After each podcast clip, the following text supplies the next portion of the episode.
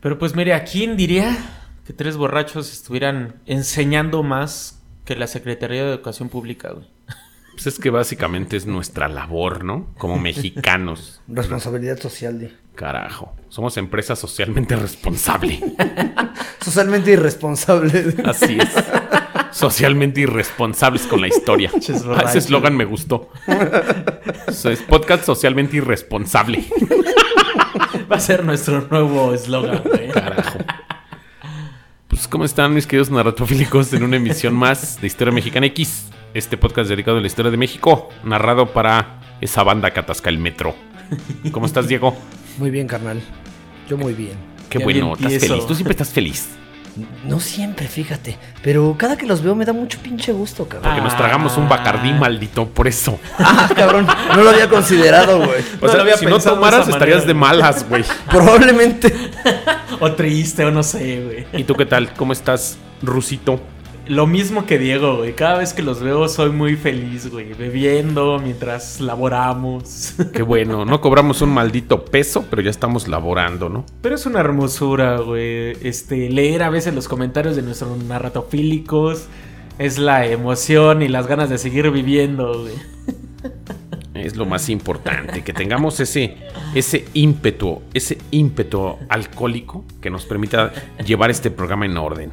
Uh, Pues ahora sí que este, este programa le toca conducirlo a mi colega, el Diego. A huevo. ey, ey. ¿Y de qué se va a tratar la jugada? Pues vamos a pegarle a, a un tema que, que- que a mí me gusta mucho, viejo. Yo soy mercadólogo. Ay, ay, ay, ay. Soy mercadólogo y, y- y- y se me dio por jalar a, a un tema de, de empresas mexicanas importantes en el mundo. Ah, güey. Pues jálamela. Ahora que. Pues no le demos tantas vueltas, empezamos, ¿no? Iniciamos. Ahora sí que comenzamos. Uh.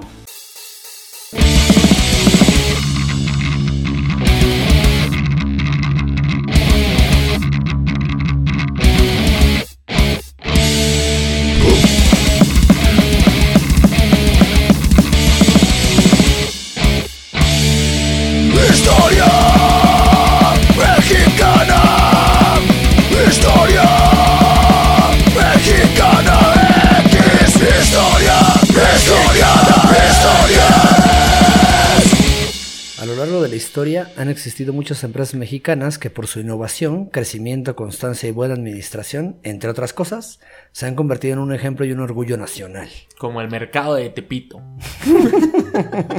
El desarrollo social.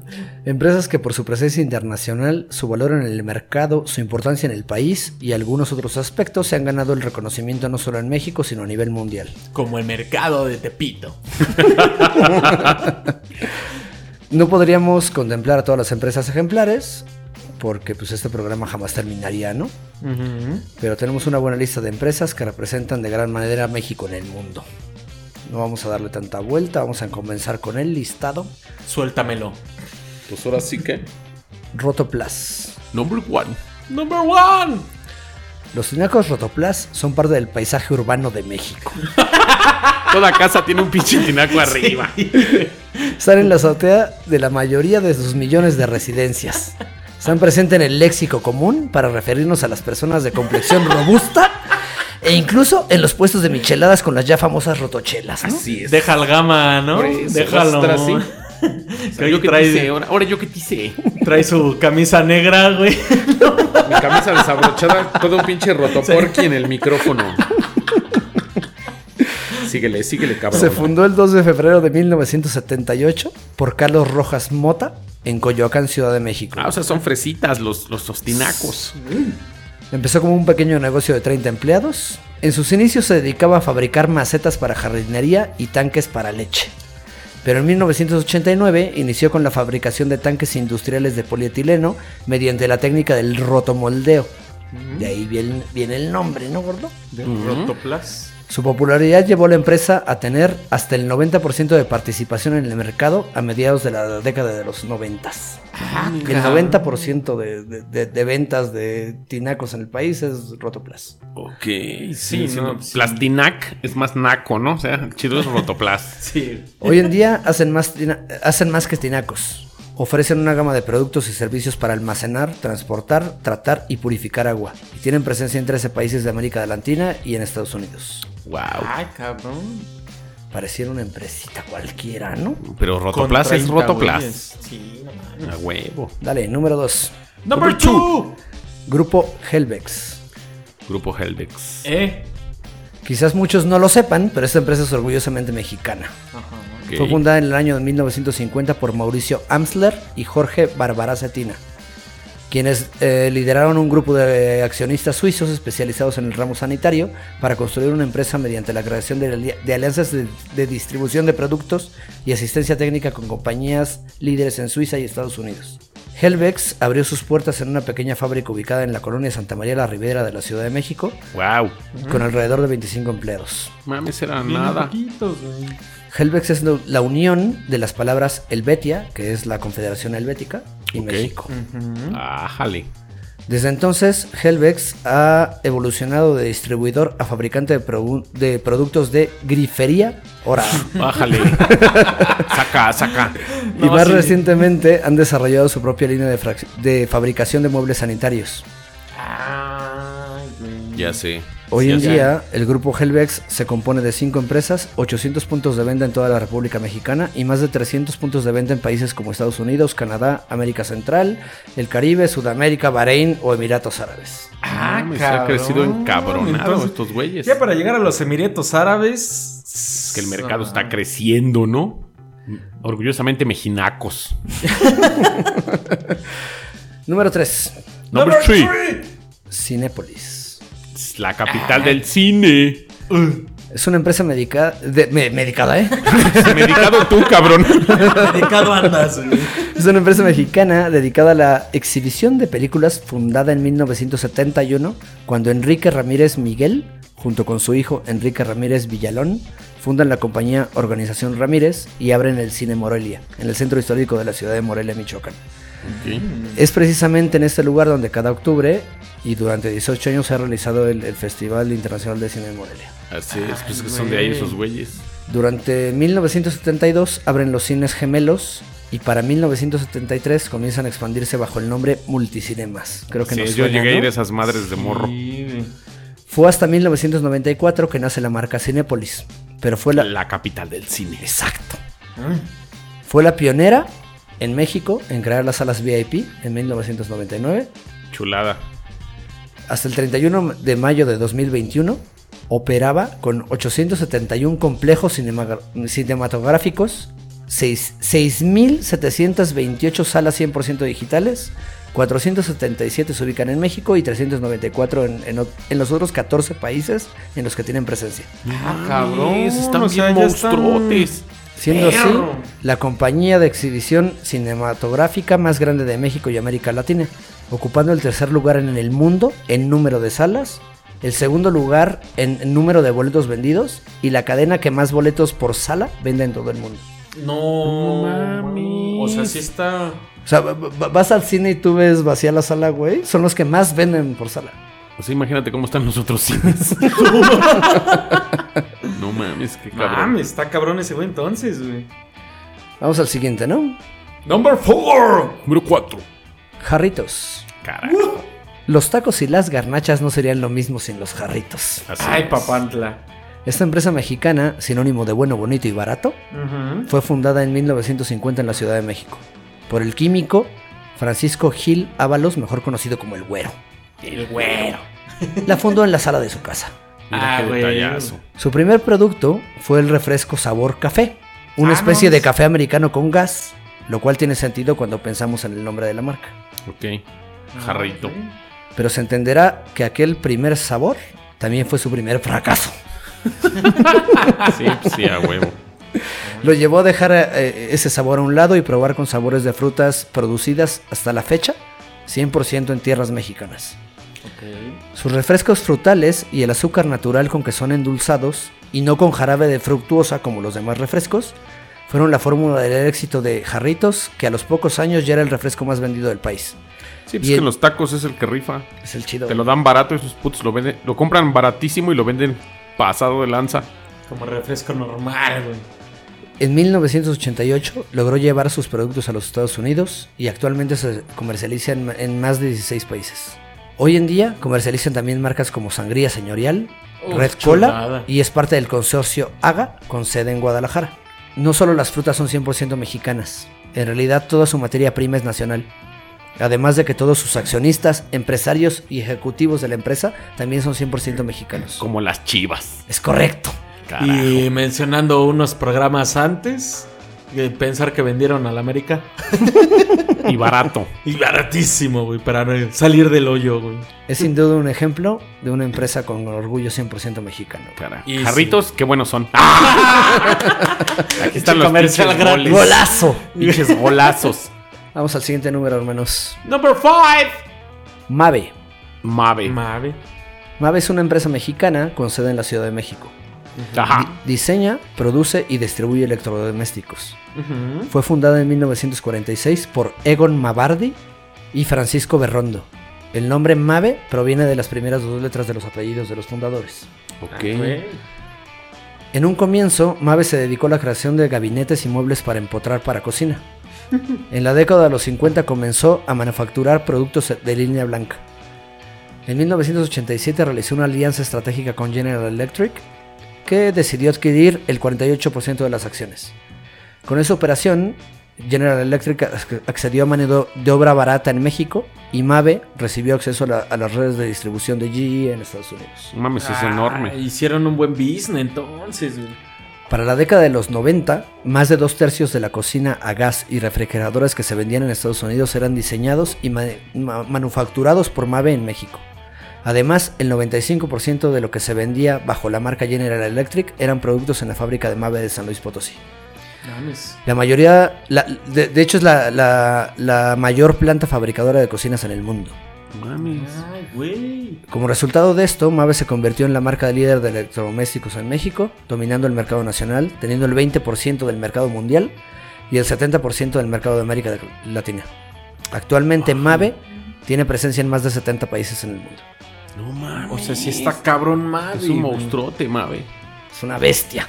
Es una y sigue bestia. teniendo el 52% de acciones mexicanas. Casi todas las casas mexicanas a huevo hay algo Mave. Correcto. No sé. Vamos al siguiente, hermanos. Number 6. Número 6. Comex. Ah, sí, claro. Consorcio Comex es una empresa mexicana que se dedica a la fabricación, comercialización y distribución de pinturas, recubrimientos e impermeabilizantes desde 1952. La historia comienza con la familia Achar. El, el abuelo Achar llegó de Siria y se dedicó Son a la venta. Sí, se dedicó a la venta de artículos en, en abonos, como su hijo Marcos Achar, que tenía el mismo negocio. Tiempo después incursionaron en el negocio de vinaterías y luego en las lapalerías con la fundación de la empresa El Gallito. ¿Qué hubiera sido si se hubieran quedado en las viñaterías? José Achar tomó la iniciativa de producir pintura por su cuenta con un viejo molino de la época de la Primera Guerra Mundial. Ahí comenzó Comex. Es la empresa líder en su ramo a nivel nacional y nació como una empresa familiar con el nombre comercial Mexicana de Pinturas en la Ciudad de. México. Para marzo de 1957, el pequeño negocio cambió de sede a Azcapotzalco. Ya en las nuevas instalaciones se comenzaron a fabricar pinturas vinílicas sustituyendo a las de aceite y en 1959 la planta ya contaba con 6 molinos y cerca de 90 colaboradores. Pero desafortunadamente sufrió un incien- un- un incendio que llevó a la decisión de separar la fabricación de productos in- industriales y de madera del resto de las pinturas para crear la nueva empresa Productos Industriales de México, Pimex. So, comenzaron a, a a diversificar por el tema de la seguridad, ¿no? Pues sí, así tiene que ser esto. Fue en 1980 cuando la empresa tuvo un boicot por parte de la competencia, impidiendo que vendieran sus productos dentro de ferreterías y tlapalerías, lo que provocó que sus fundadores decidieran establecer tiendas exclusivas para la venta de sus productos. Por lo que para 1985 ya se contaban con 800 mostradores en México. O sea, pinche banda envidiosa le salió el tiro por la culata. Es güey. correcto, hermano. Actualmente Grupo Comex cuenta con 3.700 tiendas operadas por más de 600 700 concesionarios distintos que venden en México y Centroamérica. En 2013 generó 1.300 millones de dólares en ventas. con actividades en México, América Central, y los números siguen creciendo desde entonces. Mames, sí está están choncho. ¿eh? chonchos, entonces.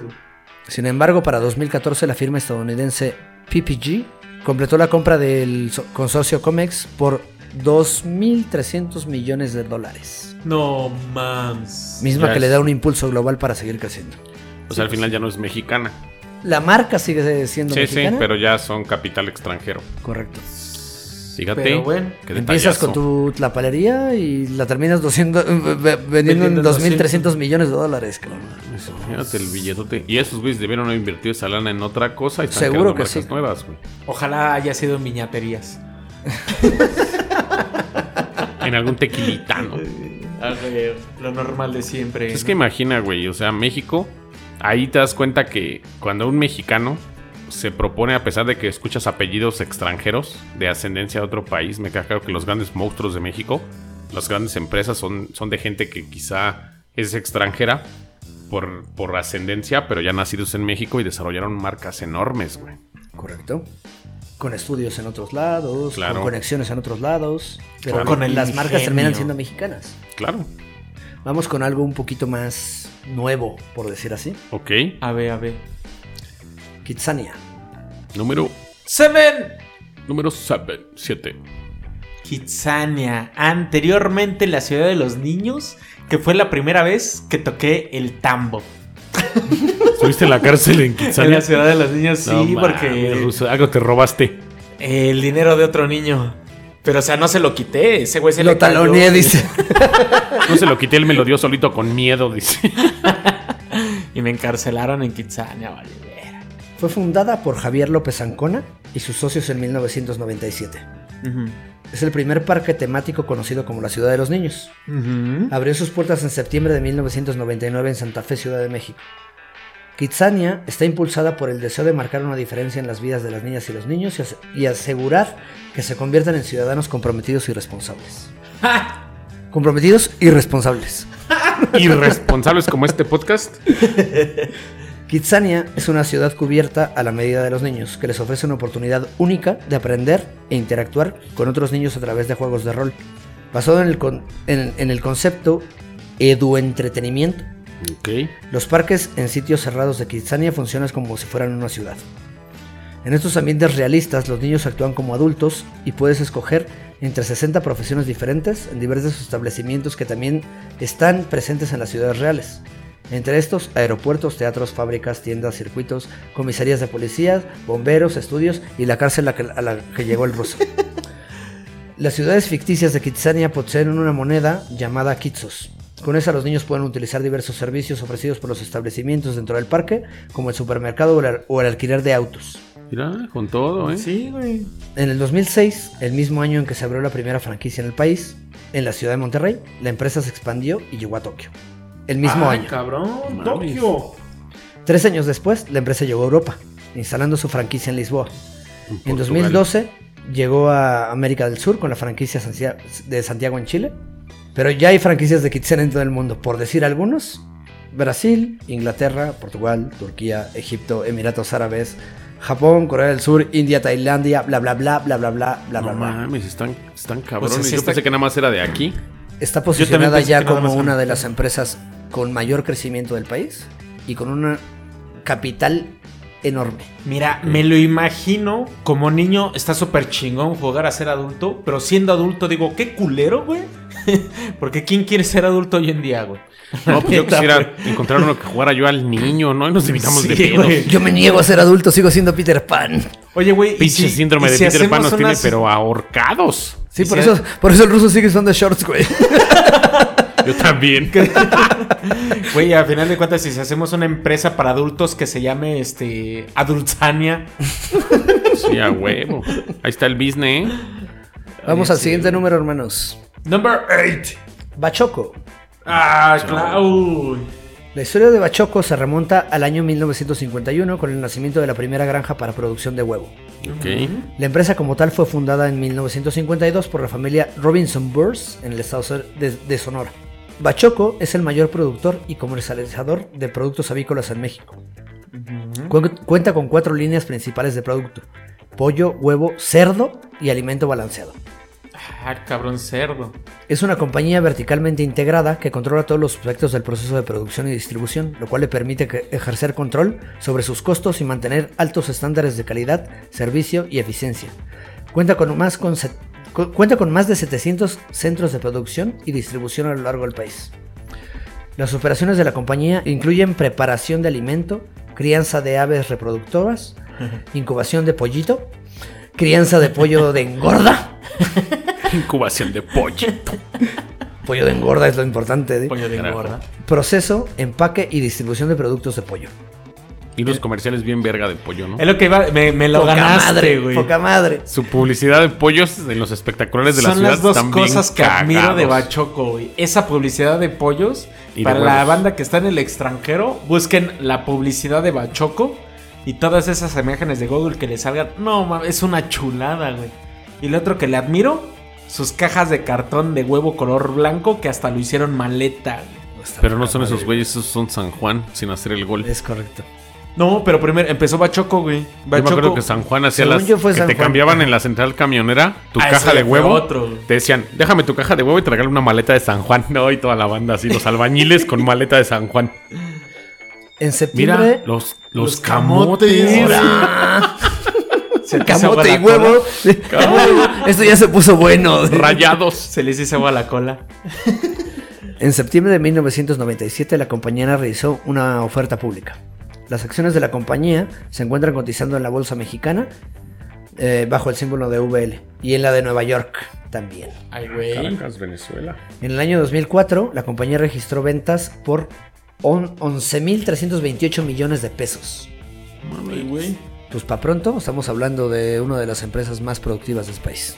Pues sí. Con, Sí, un pro- productos tan huevito, ¿no? baratos, pero a la vez que generan tanto dinero. Sí, pues todos tragan un huevito temprano, ¿no? Generando dinero con huevos. Es un negocio de huevos, ¿no? Sí, a huevo. Siguiente número, hermanos. Number eh, Nine. nine. Lala. Lala. El nombre de la marca ocurrió gracias a que la gente decía Lala para cortar el nombre de la empresa Lala. Leches de la Laguna de Torreón. Sí, es lo que iba a decir. Hecha, eh, es una historia que me contaba mi jefe que es de allá de Terrón. Bueno, era de allá de Terrón, Coahuila. Que era así de. Pues vete por la, la, la leche, la laguna. Así la es. laguna era. Sí, es la laguna. Y pues ya era hueva de la laguna, ya. Vete por la lala. Su historia inicia en el año 1949. Se había extendido una fuerte enfermedad por consumir leche sin pasteurizar. por lo que urgía encontrar un método para combatir brucelosis. Sí, pues estaba de la chingada tragando cochinadas, ¿no? Un grupo ganadero se unió en un esquema de cooperativa en lo que llamó Unión de Crédito de Productores de Leche de Torreón. La misión era agrupar a los productores de comarca lagunera que producían lácteos con métodos tradicionales y contaban con distribuidores. Un año más tarde se modifica un poco el espíritu y crean la pa- pasteurizadora laguna. Ahora con una vocación de distribución mucho más clara y con una misión correcta. Ofrecer un producto de calidad para contribuir a la buena nutrición del pueblo mexicano y que de manera segura el consumidor recibiera la mejor leche del país. Consumo responsable. Desde entonces estamos hablando también de una de las empresas más sólidas del país, con una economía muy fuerte Sí, güey. que La- probablemente jamás la dejemos de ver. Pues sí, Lala sí está sí. choncha como la mía. Ajá. Oye, oye este ingenuo. Entre sus marcas encontramos Lala, Nutrideli, em, Aguafrut, Yomi, Chiquitín, Boreal Préstame. y tiene licencias directas de Nestlé. Ay, güey. Yeah. Lo cual pues también te da un- un- una apertura mundial, ¿no? Sí, pues sí. Es un Ligas monstruo. mayores. Es un monstruo mayores. del negocio. Vamos a darle a la siguiente. Vamos, a- vamos a darle. Vamos a darle. Number 10. Número 10. Número 10. Herdes. Muerdes. Memo. Herdes. Qué naco es el ruso. Inició sus actividades en 1914 como empresa distribuidora de productos de tocador y Ah, artículos para el cuidado personal, bajo el nombre Compañía Comercial Herdes, fundada en la ciudad de Monterrey, Nuevo León. No mames. Ignacio Hernández del Castillo llegó a esta empresa en 1929, contribuyendo en forma fundamental a encauzar su trayectoria de crecimiento y éxito. Durante los años 30, Ignacio se convierte en el dueño de la compañía por su optimismo y visión durante la depresión de los Estados Unidos. Ah, cabrón. 1929. Para encarar los problemas, se desarrollan programas de ventas, publicidad y propaganda y se impulsa una serie de proyectos que incitan al crecimiento.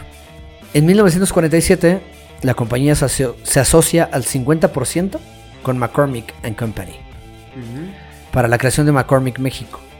De esta unión nacen importantes productos como la mayonesa, la mostaza y la mermelada. Sí, pues lo chido de McCormick. Esos tres productos. Para los 50, la compañía se posiciona como una de las mejores empresas de representación y distribución más fuertes de México, manejando una gran diversidad de marcas y productos libres. En los años 60 se crea una línea propia de productos enlatados bajo el nombre Herdes, tales como legumbres y verduras, frutas, salsas y chiles. Sí, Verdes. Se lanzan exitosas campañas publicitarias con los lemas con toda la confianza es Herdes y póngale lo sabroso. Se realiza cierto. la- la- la- el programa de variedades en televisión Domingos Herdes, que durante muchos años obtuvo el primer lugar de preferencia del público. Ah, cabrón, ¿Qué esa no año me la sería? sabía. Porque no En los tocaron. 60s. Ah, va. No, pues no. No, pues no, todavía no. No andaba ni por la columna de mi papá, yo creo, en esos tiempos. Ya me escupí la chela. En la década de los 80 se crea la Fundación Herdes con el objetivo de realizar investigación y difusión en materia alimenticia. Después de eso se adquiere el grupo Búfalo, con lo cual se introducen nuevos productos y la innovación de envasar salsas en frasco de vidrio. Mm. A mediados del año 2000 nace Herdes Centroamérica en la ciudad de Guatemala para desarrollar y consolidar el mercado en la región y Herdes Europa en Barcelona, España, con la misión de atender la demanda de diferentes países del continente europeo.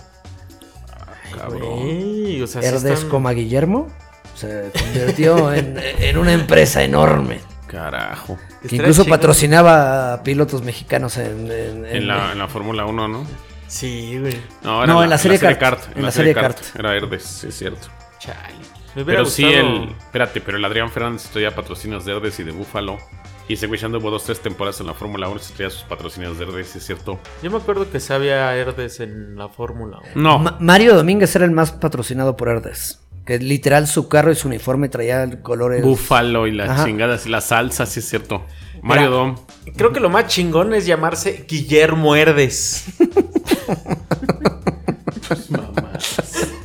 Porque a mí. ¿Para qué lo reclutaste, güey? No entiendo. ¿Qué pedo? Un día se pegó, un día se, Se pegó. aguantan, es eh. inevitable. Vamos al siguiente número, hermanos. Number 11. Number 11. La costeña. Por sabor. Eso chingada madre. Cuando alguien dice la costeña, es difícil no responder por sabor. ¡A huevo! Ese eslogan se nos ha grabado en la memoria desde la infancia gracias a sus muchos comerciales televisivos. Sus etiquetas rojas dominan los estantes de productos enlatados en las tiendas y supermercados. La costeña fue fundada en 1923 por Vicente López Resines, que compró una pequeña tienda de abarrotes llamado La Costeña, donde No comenzó a preparar chiles en vinagre. Ah, qué cagado, güey. O sea, empezaron en una. O sea, el, nombre, esquina, o sea, co- compró la tienda de la esquina y se quedó con el nombre de la tienda de la esquina para el resto de la vida. Yo me sé una leyenda de ese pedo. Que le pusieron la costeña por una guerrera mujer de la revolución, que era la costeña que le daba de comer a todos chiles y varias cosas preparadas. Ah, carajo. Le daba chile a la banda. ¿Eh? Chulada. Carajo. Vicente López empacó y vendió chiles en frascos de 20 kilogramos con alcohol para que duraran más. Ay, pinche chile embriagante. No mames. Con razón. Ahorita son de los más grandes, güey. Ya, güey. En 1948 fundó su primera fábrica en la Ciudad de México y en 1971 trasladaron su sede a Ecatepec, Estado de México, Papi. Esa donde se mantiene desde entonces. Y sí, güey. ¿Qué pasa si huele acá el chilito? Huele a chile, di. Huele. Huele a chile en vinegar. pasas por la vía Morelos y huele a chile. Sus productos varían entre chiles, salsas, purés, aderezos, vegetales y sopas, entre muchos otros. Actualmente ya está tamales, güey, ¿no? Hoy en día podemos encontrar ate en lata de la costeña Ajá. o tamales para microondas. Sí. Qué Están mamada, bien pero- culeros. La neta están El ate es buenísimo, cabrón. Pero el los sí, pero el no. tamal está de la S, De ese sonido. del DC. Exporta actualmente a más de 50 países y sigue creciendo en el mercado internacional, comprando también empresas de alimentos, principalmente Estados Unidos, en Estados Unidos. Está comprando consorcios alimenticios en cualquier cantidad de países del mundo. Ah, huevo, es el businessote. Están desarrollando sus güeyes que el alimento no para, ¿no? La costeña está en otro nivel también. Ok. De nuestro chulo Ecatepec está. Siendo de Catepec, Carajo, no eh. man. Ecate York. El puro turismo emocional. Ecatepunk. Vamos a darle al siguiente, hermanitos. Number 12. Número 12. La empresa se llama Gruma. Ah, sí, los Gruma. conozco, güey. Maizazo. Tal vez este nombre no le suena a mucha gente, pero seguro conocen el producto estrella, Maseca. No, pues tortillero. Yo soy amante del maíz. Soy tortillero. Desde sus inicios en los años 50, Gruma es el principal productor de harina de maíz nixtamalizado y la materia prima de las tortillas mexicanas. Carajo. Así es correcto. tortillerío. La compañía también vende tortillas de maíz y harina empacadas, como las de la marca Mission, que fue Ah, comprada sí. a una empresa californiana. La misión, güey. Mission se llaman. O sea, es California. Mission. Sí, pues a huevo. Ahí en California es Mission. Aquí es la misión, güey. Va, va, va. Gruma opera nada más y nada menos que en más de 110 países. Ah, ¿A poco en tantos países tragan tortilla?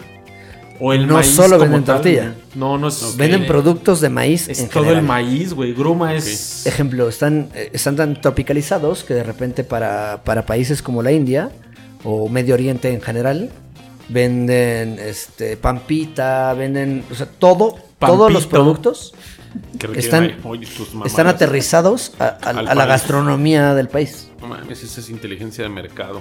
Sí, a huevo. En 1949, durante un viaje a Reynosa, Tamaulipas, Roberto González Barrera encontró un artefacto rústico con el que se molía nixtamal seco. Era un molino que producía 18 toneladas mensuales de harina de maíz para hacer tortillas. Mames. Tuvo una pequeña corazonada y desde que lo tuvo en sus manos sintió que esto podría ser una gran industria. Llevó una prueba de esto a su padre, Roberto González, fundando así en Cerralbo, Nuevo León, la empresa Molinos Azteca. Logrando dar un salto tecnológico enorme en la industria de la tortilla y revolucionar por completo la manera en que tradicionalmente se hacían las tortillas en México, este proceso tecnológico permitía conservar el producto por tiempos mucho más largos que el proceso tradicional. Ok. En los años 50 nace la marca Maseca, derivada de los conceptos masa seca, que significa harina de maíz deshidratada. A lo largo de su historia se ha ido expandiendo para estar presente actualmente en más de 110 países, no solo con productos derivados del maíz, sino también con la fabricación y venta de tecnología para el procesamiento del mismo. Ah, güey. Mames, son todos unos maiceros. Y, y fue una oportunidad así de repente que dices, como yo aferrándome como perra al hueso este programa, güey. A huevo, son esas oportunidades que nos brinda la vida, ¿no? Ah, güey. Seguir hablando de Gruma está de más. Basta resaltar el hecho de que es la empresa número uno de procesamiento del maíz en todo el mundo. Ok. No mames. Ya Mexicanos vender de maíz guerra. en todo el mundo. Y aquí le vamos a, a- a trepar un poquito ya a, a los monstruos O mexicanos. sea, lo que acabas de decir no son. los Todavía está relax. No mames. No mames. Esto todavía está relax. Tú trépate al monstruo, no hay pedo. Siguiente número, Rosito. Number 13. Número 13. Más, más, más crece. No mames, maldita escuela de gobierno. Cemex. Carajo. Ah, sí, güey. Fue fundada en 1906 por Lorenzo Zambrano Gutiérrez en la ciudad de Monterrey con la apertura de la planta Cementos Hidalgo, siendo una de las empresas mexicanas más antiguas de la historia. Durante sus primeros años se enfrenta con diversos problemas dada la situación política de México de inicios del siglo XX. La maldita revolución mexicana quiso desmadre. Incluso llegó a cerrar su planta durante un lapso durante la revolución. A principios de los años 20 abre su planta Cementos Portland Monterrey. Ah, cabrón. Para 1931, Cementos Hidalgo y Cementos Portland se fusionan para formar Cementos Mexicanos. El nuevo consorcio comienza la década de los 40 con una producción cuatro veces más que a sus inicios. Ok. El desarrollo de la arquitectura nacional de este país requería un chingo de cemento. Con estos nuevos empresarios que se estaban llenando de billetes, ¿eh? estudiados Sí. en, en- en escuelas... eh, En el MIT, es en correcto. el Caltech, Es correcto. en Harvard, sí. Ese Apre- mexicano con educación norteamericana y capitalismo puro empezaron a crecer cabrón. Tal cual. Con nexos con, con- con el gobierno de, de, de fifís, dijera tu presidente, ¿no? Así, la mafia del poder, los neoliberales. A principios de 1963, Cemex adquiere Cementos Maya de Mérida para satisfacer la demanda del sur de México. En 1966 abre sus plantas de Valles y Torreón para satisfacer el mercado de la Huasteca y del norte de la República respectivamente. Adquiere Cementos Portland del Bajío en 1973 con la intención de acceder al mercado del centro del país. Y en 1976 comienza su cotización en la Ban- Banca Mex- Mexicana de Valores. La compra de Cementos Guadalajara ese mismo año convirtió a Cemex en el mayor productor de cemento de México. En 1989, esta compañía se convierte en una de las 10 compañías cementeras más grandes del mundo al adquirir Cementos Solteca, el segundo productor más grande de México. Y en 1999 empieza a cotizar en la, en la Bolsa de Valores de Nueva York. Estamos hablando de crecimiento encabronado. En 10 Esta es la empresa que tenía el crecimiento más cabrón de la historia del país. Cemex era el rey. Desde entonces, ha seguido abriendo plantas y comprando marcas en México y el mundo para continuar su expansión. Cemex es la segunda compañía de materiales de cemento y concreto más grande del mundo. ¿Quién será la primera? Holcim. Holcim, a Pasco. Ojalá. La mera competencia de ellos aquí en México. Suiza, es de Suiza la, la empresa, pero Holcim. Holcim. es la número uno del mundo. Y aquí en México es compró a Pasco, ellos. la Es correcto. competencia de Cemex. Lo cierto es que son muchas las causas a las cuales les debe su éxito. Entre ellas, la generación de lealtad con sus clientes. También debe su, su posicionamiento a la innovación y a ser una empresa con altísima responsabilidad social. Ok. Ah.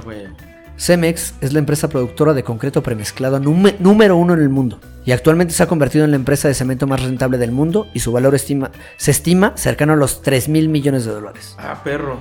No todos los productos son el número uno, pero en el premezclado es el número uno del mundo. Ok. La olla directa para la obra. Es correcto. Se ha mantenido en la lista de Forbes Global 2000 por varios años consecutivos.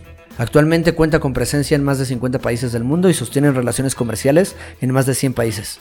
Opera actualmente en cuatro con- continentes con 64 plantas de cemento, 1.348 instalaciones de concreto premezclado, 246 canteras, 269 centros de distribución y 68 terminales marinas. Ah, cabrón, ya está. ma- Ay, güey. En el año 2001, Cemex abre Construrama, que en menos de un año se convierte en la mayor cadena mexicana de establecimientos de materiales para la construcción. Sí, es lo más choncho que es Construrama.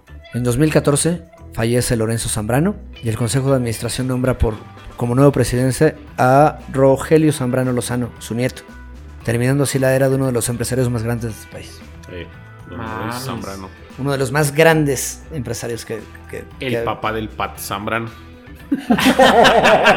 sí, o Sí, es su abuelo del Pat Zambrano, del güey que andaba Sí, sí, sí. queriendo ser presidente de Monterrey y quería ser acá gobernador de Nuevo León porque tenía. Tenían el varo. tenían el varo, todo, güey. Tienen el No, varo. mames, no, pues sí, güey. Están cagados. No, yo sí me limpio con uno de 500, güey, aunque me salgan ronchas.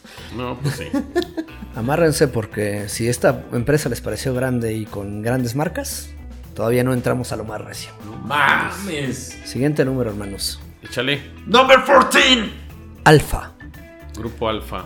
conocida comúnmente como Alfa y anteriormente como Grupo Industrial Alfa, es un conglomerado multinacional mexicano con sede en el, munipi- en el municipio de San Pedro Garza García, raro. en Monterrey. Garza, Garza, Garza. García. Un grupo de empresarios encabezados por Roberto Gar- Garza Sada fundaron Alma- Alfa en 1974 con tres ramas, producción de hojas de lámina, cajas de cartón y minería. Alfa tiene operaciones en más de 30 países en los continentes de América, Europa y Asia. Es la empresa matriz de Alpec, compañía fabricante de petroquímicos, Nemac, compañía de componentes automotrices de aluminio, Sigma Alimentos, compañía de producción y dis- distribución de carnes frías, lácteos y alimentos preparados. Alestra y Axtel, compañías que ofrecen servicios de te- telecomunicaciones e tecnologías de la información. Y de Newpec, compañía de extracción de gas natural y crudo, entre otras cosas. No mames, a todo le pegan. Cada una de crudo. ellas son fuertes competidores por el liderazgo en sus ramos. Sigma Alimentos, por ejemplo, Ajá. es el líder global de la industria de alimentos. No hay nadie que se le compare a Sigma Alimentos en venta de alimentos. ¿Dónde? En el mundo. No mames. No mames. Tiene entre sus marcas muchas marcas que reconocemos fácilmente a lo largo del territorio nacional, como lo son Food, San Rafael, Quesos La Villita y Quesos Nochebuena. Y el queso badón, ¿no? Y el queso babas. Y el queso plus. Es otra de las empresas que se ha mantenido en la lista de Forbes Global 2000 No mames. por muchos años consecutivos. Grupo Alfa. Me gustaría mencionar mu- muchas más empresas, pero pues el tiempo a veces no nos da, ¿no? Ahorita Así damos es. unas menciones honoríficas, ¿no? Los monstruos. Ya le vamos a pegar a los dos más grandes. Perfecto. Siguiente Pégale al número, hermano. monstruo. Siguiente número, hermano. Number 15.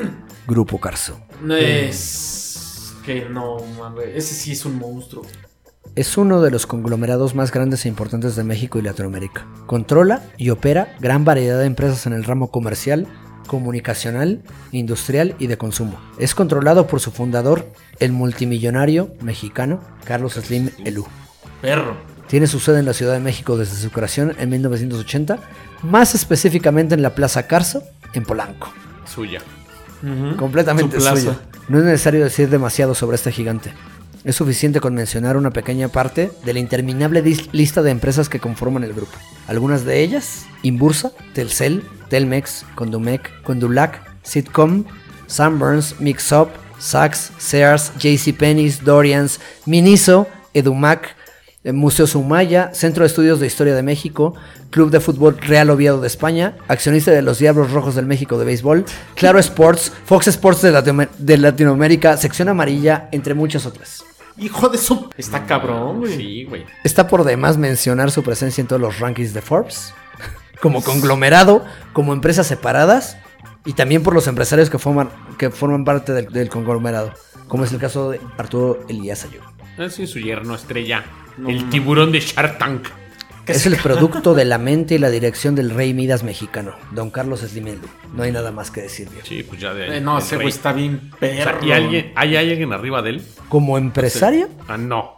Pero como empresa, todavía hay dos. Para mí que hay Uno. dos que lo pisan. al menos uno. A ver, a ver, a ver, a ver. Yo, yo, yo, a ver. Yo quiero saber, yo quiero saber, güey. Dejan de hacerse señas que parece que se quieren. Pues mira, de nuevo, me hubiera gustado darle tiempo a todas estas empresas que nos han representado de manera increíble eh, en el mundo, pero pues el tiempo nos está comiendo, ¿no? Así es. Comete esta ahí. sí. Quiero com- eh, mencionar como último de, de- de mi listado, como último de mi listado, ahorita nos aventamos las otras menciones, porque también son empresas enormes, pero pues vamos a cerrar el listado con la empresa mexicana más grande de la historia a nivel mundial. Number 16. Bimbo. Bimbo. Bimbo. Bendito osito que a pesar de las reformas nuevas en el país mexicano, ese oso jamás va a desaparecer en nuestras mentes y nuestros Con corazones. el cariño de siempre, ¿no? sí, a huevo. Esta empresa de alimentos comenzó como una panificadora en 1943 por Lorenzo Servi- Servitje. Unos años después, el pan de caja Bimbo se convirtió en un producto básico de la dieta mexicana. Sí. Bimbo es solo una de sus marcas. También es dueño de Wonder, Sara Lee, Orowit, Barcel, Cajeta Coronado, Dulces Ricolino, Dulces Vero, Marinela, El Globo, Tía Rosa, entre muchas otras empresas. Abarca la mayoría del pasillo de pan, dulces y agregados en los supermercados. O sea, te metes al supermercado y todo es bimbo a la verga. Todo lo que tienes que tragar de pan es bimbo. Solo en del último pasillo, en el último estante, en lo más hasta abajo, la única marca libre. Güey, La no única marca que no es de Bimbo para evitar el, el monopolio. ¿Monopolio? Sí, ¿Quién sería?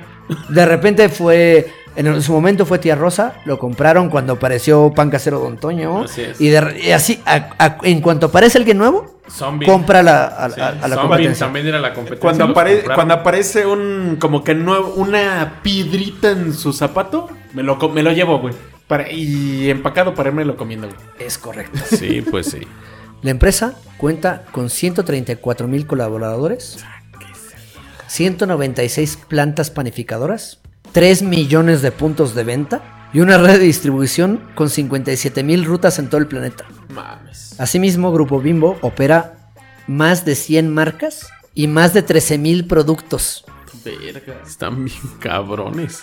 Produce y vende pan en más de 30 países como el, eh, como el número uno en cada uno de ellos. Actualmente es la panificadora más grande del mundo.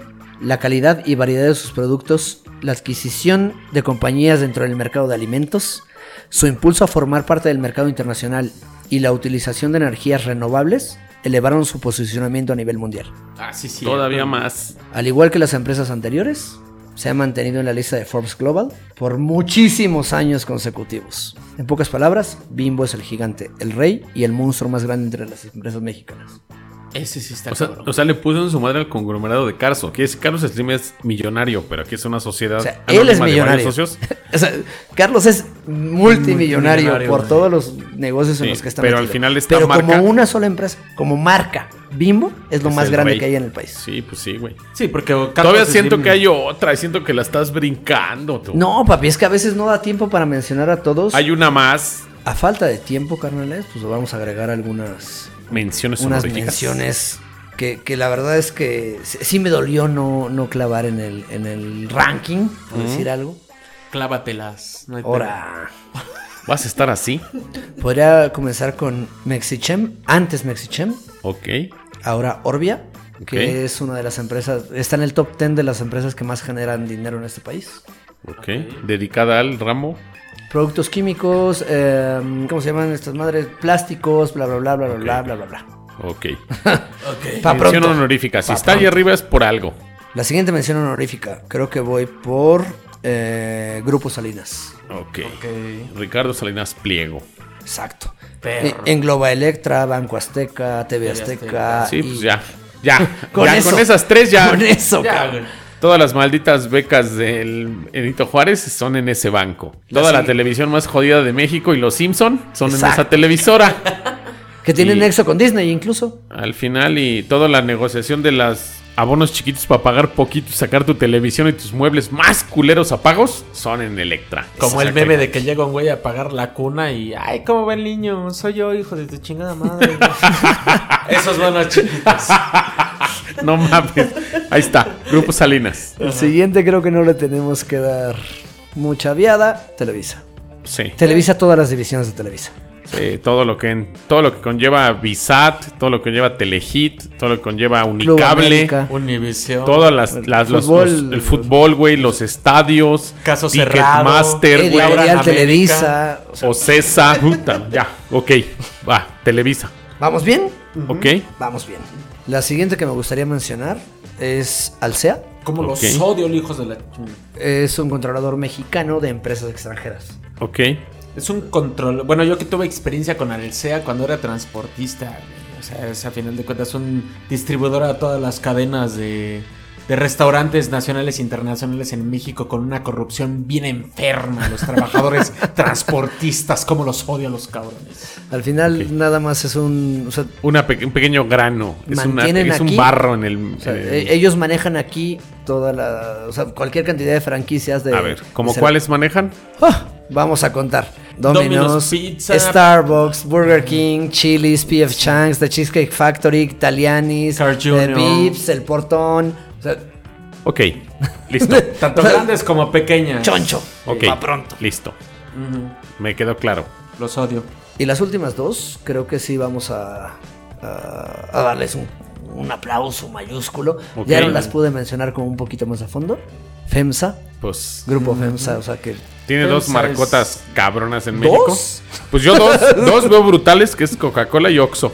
Son. Santa que- Clara, güey. Sí. También Santa Clara, o sea, ta- Santa Clara es un monstruo. Sí, de la venta de leche en México, pero sí, Helado, no mames. Ya tener Coca-Cola, ese diablo Sada, que es el dueño de FEMSA, Exacto. De la familia Garza Sada, pariente de. Roberto Garza Sada y de Eugenio Garza Sada, te das cuenta que son la familia que reina económicamente este país. Exacto. ¿Y yo por qué soy Garza y soy pobre? Porque naciste no en la eres ciudad, güey. Porque no eres Sada, Porque no, por eso. no naciste en, Vale en Nuevo. León, güey. Vale más. Así es. Ok. Pero sí, FEMSA es el, Es el el rey. monstruo de los Monstruo. monstruos. Sí, pues sí. Mercado de conveniencia, Oxxo es... Es, Es es un más grande ya Es una que, bestia que, que, en que. Aurrera, güey. Ya, ya está muy cabrón Oxxo, güey. Oxxo se está comiendo todo en México. Oxxo está muy, muy pasado. Sí. Aunque no tengan sistema en la segunda caja. Controlar. Sí, el- a huevo. Pasa la segunda caja, no hay bebidas. segunda caja, chinga. Sí. Estamos haciendo corte, joven. Controlar el mercado de bebidas en México con Coca-Cola, ya estás hablando de una empresa grande. Sí, pues sí. Y- Toda la maldita diabetes de este país es por esa pinche empresa. Dueña del Club de Fútbol Monterrey, de bla, bla, bla, bla, bla, bla, Sí. bla, bla, bla. Sí. Y la número uno Pues de las menciones como- honoríficas Creo que ya está como de más. está cantada. Está muy cantada. ¿Quién, quién, quién, Grupo quién? modelo. Pues ¡Ay, los amo! Gracias por existir, cabrones. Nuestras cerveceras siempre, se- siempre han sido importantes. Pero esa es la más Pero el importante. a grupo modelo global. es la más. Es la cerveza más cara en el mundo. Es la cerveza con más demanda en el mundo. Hoy en día forma parte de Constellation Brand y fue una de las compras más grandes en la historia de México por 20.100 millones de dólares que realizó María Asunción de Aramburu Zavala con el grupo Constellation Brand. Un aplauso para Grupo Modelo y nuestro pinche alcoholismo crónico a causa de ellos. Gracias, cabrones. Gracias, los amo. De Es todas más, las empresas, Grupo Modelo, papá. Hasta y me de todo lo que mencionó el Gama, incluyendo que el ruso de Historia Mexicana X está tomando modelo especial, en lo que estos dos ñeros están tomando Bacardi. Voy a hacer una mención fantasma. A Échala. Mi Bacardi. Ay, Ah, no lo puedo mencionar como empresa mexicana porque no empezó aquí. Pero aquí está. se produce. y aquí eh, vive ya en es mi corazón.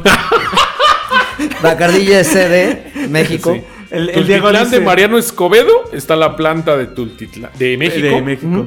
Bacardí blanco. Pero el Diego dice, no está en mi corazón, está en mis venas y en mi hígado ya. Es correcto. Hoy, hoy fue mi cumpleaños y Dieguito y Ruso me regalaron un Bacardí blanco con coquita. Ah. Y trae un chamaquito de a cuarto de Bacardí mango con chile. Para que lo eches Un aplauso para esos dos cabrones. Felicidades, cabrón. Felicidades, cabrón. Por eso hay que mamárnoslo hasta quedar tirado. Ahora. No, espérame, El Bacardí. Tomar El alcohol, Bacardí. güey. Eso se escucha, güey. Ni modo, me emocioné. Me dejé ir Ok, con ya. todo. Quiero mandar un saludo a, a, um, Karen que nos escucha desde Querétaro. No sé ustedes si quieran. Pues a toda la banda. Güey, son un chingo. Todo el mundo me la hace de pedo que no puede- que ya tuvimos fans grabando y porque ellos, verga, no vienen. Pues de a poquito. Todo cabrón me reclama que no puede grabar. Digo, güey, pues es que viven cerca, nos agarran de paso y cámara. 500 Un baros saludo por al cabeza Josué. para que vengan a grabar, güey. O sea, 3000 baros. Un saludo al Josué, que me escucha siempre que va a Toluca. Un saludo al, al, al Tony Stark, que también es fan del programa. Saludazo. Sí, un saludo a todos los seguidores de este programa. Si los omito, no es grosería, pero se me va el pedo, todos los apunto. Pero toda esa banda que me, que me saluda en redes, que nos pregunta, que nos sugiere programas, que nos escuchan desde el extranjero, mil gracias porque por ustedes este programa sigue creciendo. Me vale madres que el gama me moleste, por otro lado, Don Chepe. No Otra mames, vez este güey. Fanaticazo del Don programa, Chepe- Ese pinche Don Chepe nos tiene que mandar aunque sea una gorrita de Texas, porque este, ah no, de Escondido, California. De Escondido, California, chingada madre. Eso Ah, sí, todo. otro saludo a Pedro Islas que nos manda chingadera. Ah, sí, media de también ese güey como chinga. Un saludo a ese cabrón. Ha de pensar que estoy de mamón y no lo pelo, pero es que no mames, escriben varios y luego digo, güey, no es que no lo tope, pero es banda de ustedes y mis respetos, cabrón, por escucharnos. Pero a toda esa banda que nos va agregando, un pinche saludazo. No es grosería ni mala onda, pero a veces no sabes quién es quién, güey. No sabes si es el cabrón que conociste en la peda del día de ayer o es un nuevo Porque fan, tampoco güey. somos monstruosos, ¿eh? Tampoco todos no somos las leyendas legendarias de la historia. Como Pero- para que no reconozcamos entre nuestros fans, pero ya tenemos algunos acérrimos que siempre están en contacto con nosotros y van en nuestro corazón y en nuestro top 10. Los tenemos en nuestros corazones en cada trago de chela que damos cada vez que grabamos. Exacto. ¿Cómo te encuentras en redes, Gama? Pues como Gamaliel Mol y en Facebook como Gamaliel Molina. A ti, Rusito. Alan Sinner en Instagram y el ruso con doble S en página oficial de Facebook. ¿Y a ti, Dieguito, cómo te encuentran? Diego del Valle en Facebook y Bali From en Instagram. Vale, Au. Ay, No, hombre, somos todos unos pinches Sí lo beso, internacionales ya. Esto fue Historia Mexicana X. Besos donde no les da el sol. Besos en el siempre sucio. Por falta de dinero. La vieja confiable. sí, güey. Besitos, bye. Ay.